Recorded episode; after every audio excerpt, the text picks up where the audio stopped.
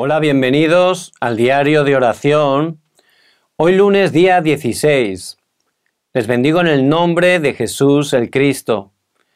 En este día le damos toda la gloria a nuestro amado Dios, porque Él por su gracia siempre nos da su palabra que es viva y eficaz. El título de hoy es El poder que salvará a la época. Y la lectura bíblica la encontramos en la carta a los Colosenses, capítulo 4, versículos 7 y 8. Vamos a leer todos juntos la palabra del Señor.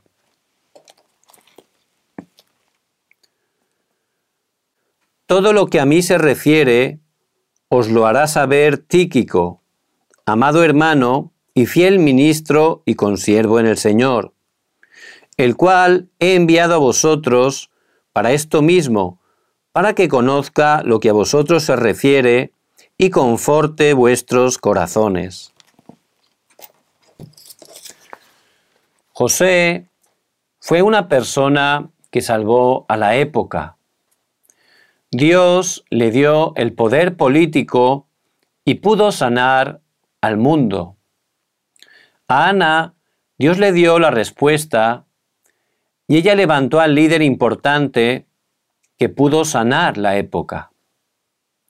Las personas de respuestas importantes siempre veían la corriente de la época, descubrieron el pacto que podía cambiar la corriente y recibieron el verdadero poder. Este poder también está preparado para nosotros. ¿Qué es lo que hay en este poder? Primer punto, la promesa y el poder de la Biblia. La Biblia habla sobre la promesa que se va a cumplir.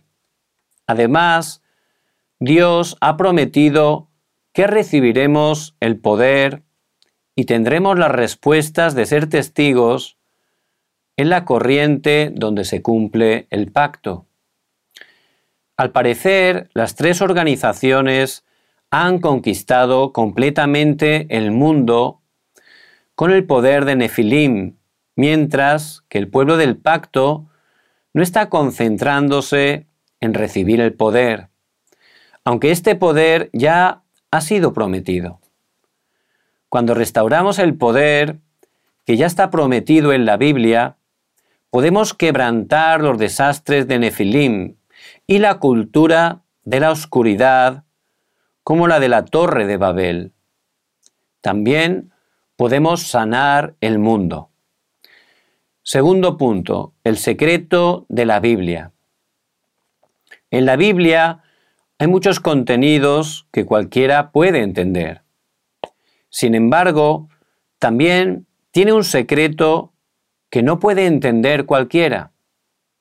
Especialmente en la actualidad de esta época, donde hay una corriente de los problemas espirituales y mentales, el libro de Hechos habla de la solución.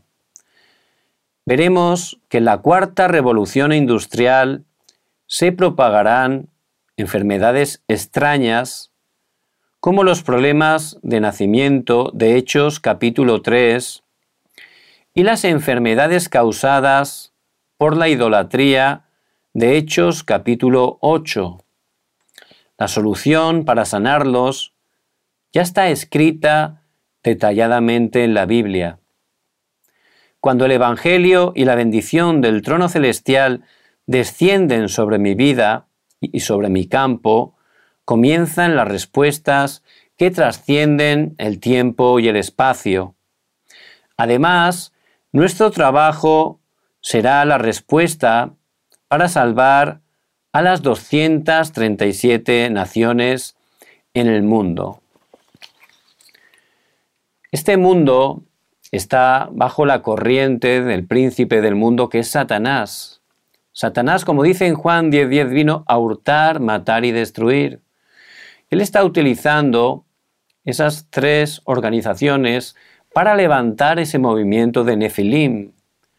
Nosotros humanamente es absolutamente imposible, no podemos vencer con nuestro poder. pero le damos toda la gloria a Dios, porque a través de Jesús el Cristo, Él ha enviado al Espíritu Santo que mora en nosotros y que nos da el poder para ser testigos. Por eso ciertamente tenemos que ver conforme a la Biblia, conforme a la palabra, esa promesa a través de la cual ya podemos disfrutar de ese poder. Por eso cada día, aunque estamos muy ocupados, tenemos que tener una prioridad, el poder estar obteniendo el poder, ese poder para vencer primeramente nuestro yo, pero también al mundo y a Satanás, esa plenitud del Espíritu Santo, que puedan estar ciertamente poniendo un horario concreto, un tiempo de oración marcada, donde puedan estar concentradamente aferrándose al pacto de Jesús el Cristo, tomando la palabra, meditando la palabra. A través de la palabra que puedan estar disfrutando de esa oración con agradecimiento, esa oración que ciertamente disfruta de las bendiciones del trono celestial, que levanta las respuestas que trascienden el tiempo y el espacio y nos da el poder para que la luz del Evangelio llegue a las 237 naciones. Si están experimentando del el verdadero poder que solo la palabra de Dios nos muestra, vamos a ser testigos en nuestros campos. Donde estemos, se levantarán las obras del reino de Dios y por supuesto también esas obras de sanidad. Vamos a orar. Padre, muchas gracias, porque es por tu gracia que tú estás con nosotros todos los días hasta el fin del mundo. Que podamos estar restaurando el verdadero poder, el poder espiritual, que nos estés dando esa plenitud del Espíritu Santo para levantarnos como tus testigos y poder salvar y sanar a todas las personas. Atamos el poder de la oscuridad que se opone y oramos en el nombre de Jesús el Cristo. Amén.